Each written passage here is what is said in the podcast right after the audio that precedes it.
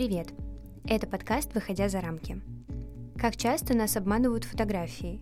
Почему именно музей вдохновляет мыслить критически? И почему бывает так важно познакомиться с биографией художника, прежде чем идти на выставку? Об этом узнаете во втором эпизоде, посвященному творчеству Томаса Деманда. Начать рассказ я хочу с предыстории к одной из самых впечатляющих работ под названием «Грот» 2006 года. Для ее создания потребовалось, только представьте, 30 тонн сервокартона. Из него с помощью компьютерных технологий были смоделированы 900 тысяч деталей, а после составлены в точную копию грота с испанского острова Майорка. Вдохновила Деманда на работу открытка с видом этого самого грота. Фотокарточка была отправлена туристкой своей подруге, и на обратной стороне, среди прочего, содержала приписку: «Представляешь, он совсем такой, как на картинке». Первичность фотографии и вообще изображения по отношению к эмпирическому опыту отлично сформулирована в главном документальном фильме XX века «Глаз кинокамера» советского режиссера Дзиги Вертова. «Вещи входят в реальность через фотографию», гласит один из кадров.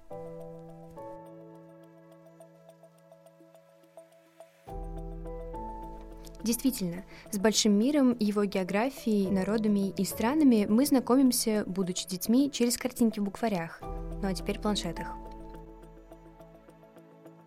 Творческий метод Деманда — реконструкция реальности целиком из бумаги по уже имевшемуся изображению — иронично обыгрывает подпись к открытке. Современного зрителя грот поразит своей реалистичностью, и мы, скорее всего, подумаем что-то вроде «да он совсем как настоящий», поставив на первое место все же природу. Будучи творцом эпохи постмодерна, Деманд предлагает нам задуматься о надежности фотографии в качестве информационного источника. Ведь если не знать, что перед нами интерпретированные и сконструированные произведения искусства, грот очень легко принять за настоящее фото. Можем ли мы доверять изображению в эпоху постправды? Можем ли мы полагаться на те информационные потоки, которыми формируется общественная реальность? Эта проблемная тема ключевая в творчестве Деманда. Кстати, интересно, что сам художник, конечно, чаще всего не бывал в тех местах, которые воссоздал на своих работах.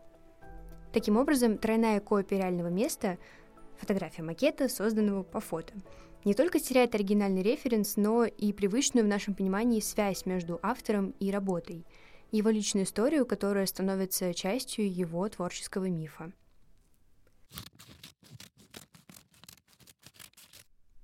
Способ создания работ художника необычен, хотя и характерен для времени, когда все реже встречаются чистые творческие методы.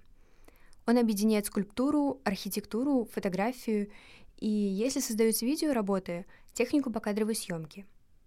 При этом сложно выделить главный медиум, так как все три тесно сработаны в идейном и исполнительском плане.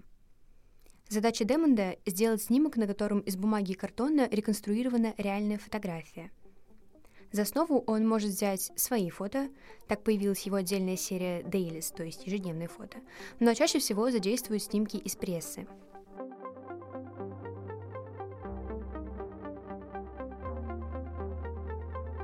В таком случае они почти всегда свидетельствуют о знаковом историческом событии новейшего времени, которое широко освещалось СМИ.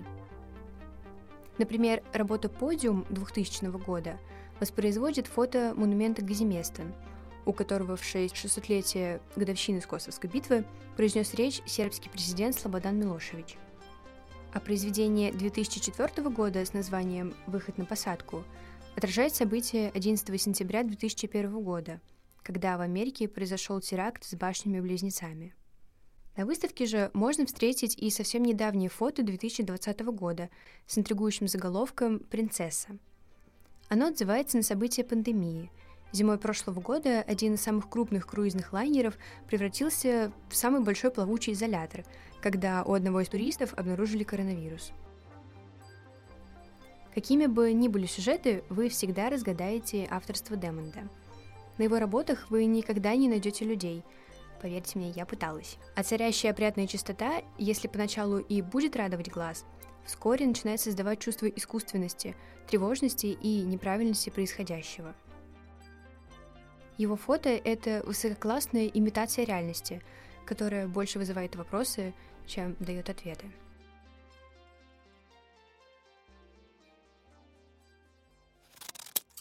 В интервью журналу The Art Newspaper Деманд говорит, что читает много философов, среди которых называет Теодора Адорно, Вальтера Беньямина и Сьюзен Зонтек.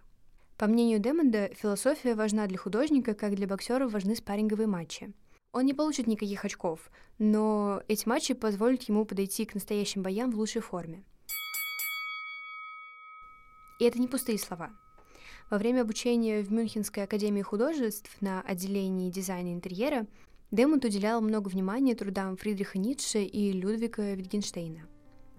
Так он сформировал понимание, что многие действия, которые мы осознанно или неосознанно применяем при рассказе правдивой истории, уточнение, обобщение, сокращение, опущение и дополнение, имеют самое прямое отношение к процессу интерпретации.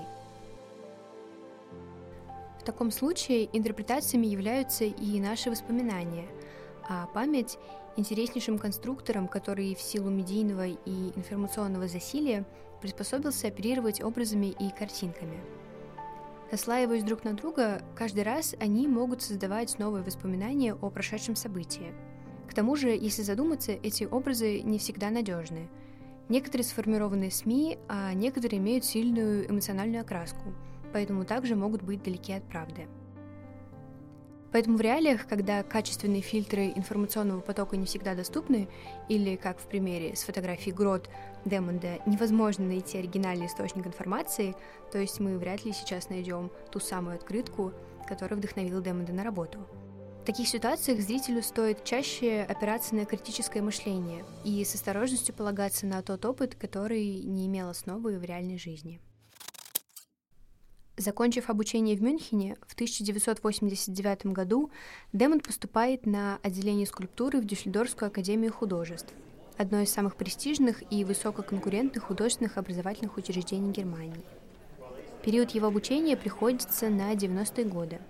Последние десятилетия XX века также называют эрой свидетельств, когда, по словам историка Алейды Асман, свидетель и свидетельство обрели новую силу. Почему? Потому что в это время сохраняются десятки тысяч видеосвидетельств гражданских жертв нацистской политики. Так общество продолжает формировать социальную память. Но вернемся к 1960-м. В это время в Дюссельдорфской академии преподает художник Йозеф Бойс, крупный теоретик постмодернизма, политик и активист. В 2021 году многочисленными культурными мероприятиями в Германии отметили 100-летний юбилей со дня его рождения. На родине художника действительно очень ценят и помнят. Возможно, вы слышали про перформанс Бойса 1965 года, в котором он показал, как нужно объяснять искусство мертвому зайцу. Или не менее известный под названием «Я люблю Америку, Америка любит меня».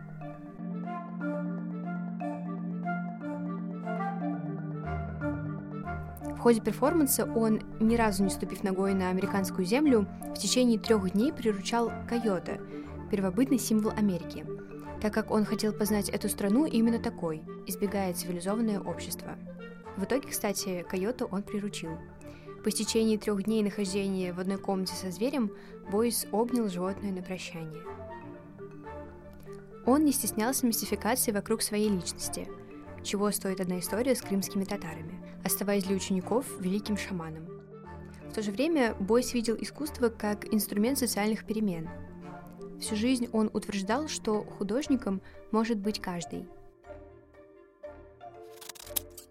Яркий представитель послевоенного немецкого авангарда, он поднимал проблемы доступности образования и отношений экономики и окружающей среды. Последним проектом в жизни художника, который завершил уже его сын после смерти отца, стала высадка 7000 дубов.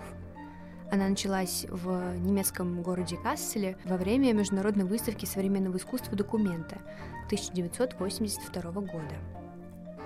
Проект проводился в рамках программы по восстановлению лесов, и особое внимание уделялось местам, наиболее сильно пострадавшим от бомбежек в результате войны. Возле каждого высаженного дуба устанавливался базальтовый камень, и предполагалось, что эта зеленая дорога соединит Германию с Россией.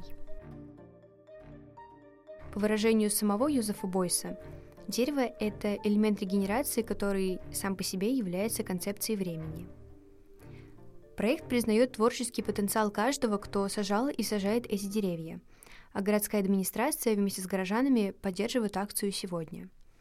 Участие в этом процессе принимают и дети.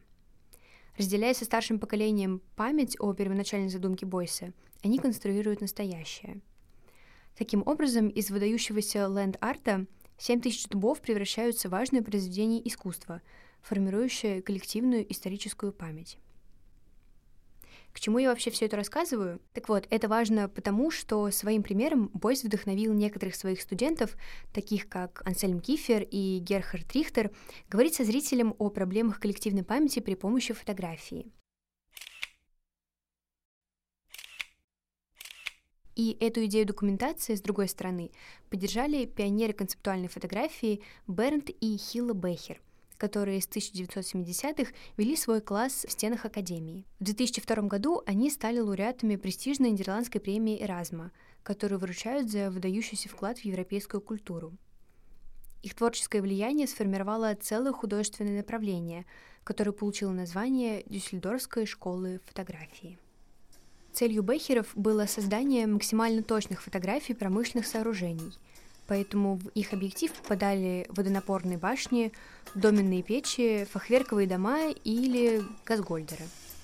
Так супруги ездили в окрестностях Рура, крупнейшего промышленного района Германии, и делали снимки ничем не примечательных индустриальных построек, которые в реальной жизни мы просто исключаем из поля внимания. Бернда и Хиллу интересовала структура этих зданий, поскольку в них функция диктовала форму, а не наоборот. Вот что говорил сам Бернд. Существует форма архитектуры, которая, по сути, есть аппарат, не имеющий ничего общего с дизайном. Это инженерное сооружение со своей собственной эстетикой. Качественные снимки отдельных сооружений напоминают портреты. В чем-то Бехеры действительно воспринимали промышленные сооружения как живые организмы. Например, им нравилось наблюдать за изменением внешнего облика доменных печей, когда к ним добавлялись трубопроводы, поскольку это напоминало несколько хаотичное, но естественное развитие средневекового городка. А строения, которые демонтировали, чтобы перевести в другое место, они называли не иначе, как «кочевая архитектура». Мне кажется, им бы понравился «Ходячий замок» Хаяо Миядзаки и «Мир стимпанка». Бехеры смотрели на здания скорее как инженеры, а не как художники. Они стремились избежать субъективной интерпретации с точки зрения дизайна и эстетики. Их привлекала другая эстетика — функциональная. И чтобы добраться до этого смыслового функционального ядра, Бехеры делали несколько вещей. Во-первых, их съемки проходили в определенных условиях. В конце 50-х, когда они начинали свой проект, фотография оставалась черно-белой. Поэтому снимать старались в пасмурные дни, когда тени ложились бы не так контрастно, и фотографии удавалось бы воспроизвести структуру здания максимально точно и аккуратно. Во-вторых, со временем их фото начали выставляться только сериями, например, по 9, 12 или 15 штук в каждой. Эти серии получили название типологий. Располагая по 3, 4 или 5 фото в ряд, авторы составляли поле изображений, своеобразный орнамент массы, в котором каждая фотография находилась рядом с очень похожим на нее снимком, но все-таки отличалась от него. Такова, например, одна из самых популярных их серий под названием «Водонапорные башни». Типологии обычно вывешивались без сопроводительного текста, без какой-либо подсказки, как можно было интерпретировать работы. Зрителям оставалось только смотреть. И удовольствие от созерцания работ появлялось лишь тогда, когда они действительно проникались ценностью простого наблюдения. Как можно изменить точку обзора фотографий в музее? Вариантов не так-то уж и много. Можно отойти назад или приблизиться к стене. Но это простое взаимодействие делало чудо с фотографиями водонапорных башен и каркасных домов. То, отходя подальше, чтобы вновь охватить взглядом всю развеску, то, подходя ближе к ней, чтобы рассмотреть одно изображение, зрители начинали улавливать отличия в строении этих сооружений. И вот тогда-то рождался настоящий диалог с искусством. Шаг вперед, и перед вами вырисовываются новые сооружения, почти что безымянную скульптуру, воплощенное достижение инженерной мысли. Шаг назад, и на вас наступает групповая мощь промышленных строений, подчиняющаяся четкому ритму развязки. Мне вспоминается сюита «Время вперед» Георгия Свиридова, написанная композитором, кстати, в это же десятилетие. В пульсации приближения и отдаления от фотографии у зрителя формируется своя интерпретация, а значит, свое собственное независимое мнение. Уже на этом этапе мы можем увидеть переклички задач и приемов в работах Бехеров и Деманда. В первую очередь, всех трех фотографов привлекает архитектурная составляющая изображения и стремление к очищению фотографии от лишней смысловой нагрузки, которая станет манипулировать зрительским восприятием. Немаловажно, что у Деманда и у Бехеров тема манипулирования медиа и влияния сконструированного образа на человека уходит корнями в историю нацистской Германии. Детство Бернда и Хиллы, которые родились в 1930-х, проходило под властью Гитлера, и фотографы на себе ощутили силу нацистской пропаганды. Она проникала и в искусство. Например, фильмы «Лени Рифеншталь», которые воспевали нацистскую идеологию и финансировались правящей партией. Деманд также не умалчивает про эту страницу в истории своей страны. Аллюзию на творчество Рифеншталь можно увидеть в работе «Трамплин», которая, кстати, тоже участвует в выставке. Бернд и Хилла Бехеры вернули снимкам аналитическую и документальную функцию, что было свойственно для фотографий XIX столетия. Бехеры также продолжили разрабатывать формат городской энциклопедии и альбома, которым уделяли большое внимание их предшественники Эжен Атже и Август Зандер. Альбом Зандера «Люди XX века», который стал делом всей жизни фотографа, легко найти в интернете.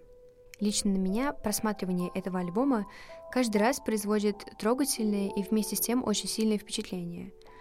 Трогательное, потому что люди на снимках открытые и искренние, поэтому кажутся уязвимыми, как если бы на них смотрел не объектив камеры, но вы сами. Кондитер ли, монахиня, ребенок с собакой или чиновник, в первую очередь вы везде будете видеть человека. Причем ощущение того, что он живой, будет так сильно, что может даже стать не по себе. А сила такого впечатления достигается за счет того, что фотограф не пытается создать ауру вокруг человека в кадре и не стремится дать ему свою интерпретацию. Зандер обнажает сущность модели, а ведь это гораздо труднее, чем создать подходящий антураж и образ. Сам фотограф подчеркивал, что не ставил перед собой задачу создать идеальный портрет, но, напротив, стремился показать личность в естественных условиях, со всеми ее достоинствами и недостатками. Заслуга Зандера состоит в том, что зритель забывает о нем, о фотографе, пока просматривает фото. И это же, кстати, чувствуется и с фотографиями Деманда. Деманд оставляет зрителя один на один с безлюдными интерьерами, а Зандер – с живыми портретами давно ушедших людей. Возникающий трепет очень хорошо передают слова Ролана Барта, который, увидев однажды фотографию младшего брата Наполеона, с удивлением заметил: «Я смотрю в глаза тому, кто видел самого императора». Верность Зандера своему подходу проклинали пришедшие в XX веке к власти нацисты. В новом мире идеальных людей фотограф не стремился соответствовать идеологии, а навеки запечатлевал честные портреты всех слоев общества. Достоверность и объективность были ведущими принципами еще одного фотографа XIX столетия, француза Эжена Атже. Зандером его роднит способность растворяться в своем ремесле, наводя четкий фокус на предмет изображения. Адже известен своими парижскими фото. Их, по разным оценкам, он сделал около 10 000, во многом сформировав наше представление о столице фотографии XIX века. Вальтер Беньямин отмечал: об Адже говорили, что он снимал безлюдные улицы Парижа словно место преступления. Ведь место преступления безлюдно. Его снимают ради улик. У Адже фотографические снимки начинают превращаться в доказательства, представляемые на процессе истории. В этом заключается их скрытое политическое значение. Эти строки удивительно подходят и для описания очищенных от лишних предметов и потому обличающих работ Томаса Деманда. А если сравнить фотографии Бехеров и Адже, станет заметен их общий интерес к архитектуре, которая окружает нас повсюду. Хотя Деманд и не обучался у Бехеров, можно проследить влияние Дюссельдорфской школы фотографии на его собственные работы и провести параллели с работами некоторых известных представителей этого направления – Андреасом Гурски, Кандидой Хёфер и Томасом Руфом.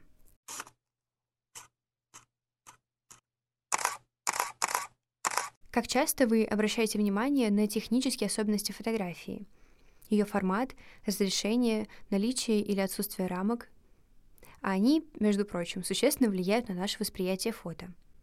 Для Дюссельдорфской школы фотографии общими приемами являются крупный формат, использование графических редакторов для прорисовки деталей, отсутствие рамок и использование оргстекла. Последнее, кстати, дает эффект, который заметен только при живом просмотре. Когда вы становитесь напротив фотографии, то входите в ее зазеркалье, как кэроловская Алиса. И еще один интересный момент. Эти фотографы не так часто помещают в кадр людей. Например, на фото Кандиды Хёфер в один момент люди перестали появляться совсем, как и у Деманда, который, правда, стал избегать их с самого начала. Выпускницы класса Бехеров Хёфер каталогизирует публичные интерьеры, офисы, библиотеки, музеи, зоопарки, в общем, места скопления людей. Однако интерес для нее представляет архитектура этих мест.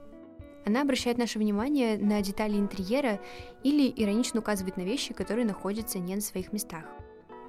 Отсутствие людей на фото помогает Хёфер и Деманду направить внимание зрителя на пространство. Она окружает нас постоянно, но кому вообще интересно, когда вокруг столько людей? Следующий выпускник Бехеров – Томас Руф. Его техника отличается большим разнообразием, и в связи с Демандом хочется вспомнить серию Руфа JPEG. Руф также берет фотографии из прессы или делает их сам, изменяет в масштабе до самого минимального, а после сжимает до самого низкого качества. Как вы понимаете, изображение на выходе в пиксельности готово посоревноваться с Майнкрафтом. Этого-то Руф и добивается. Он стремится показать, из чего сделана фотография. Как сам он говорит, мои снимки — это некая другая реальность, это изображение. И диалог с ним Деманда здесь очевиден.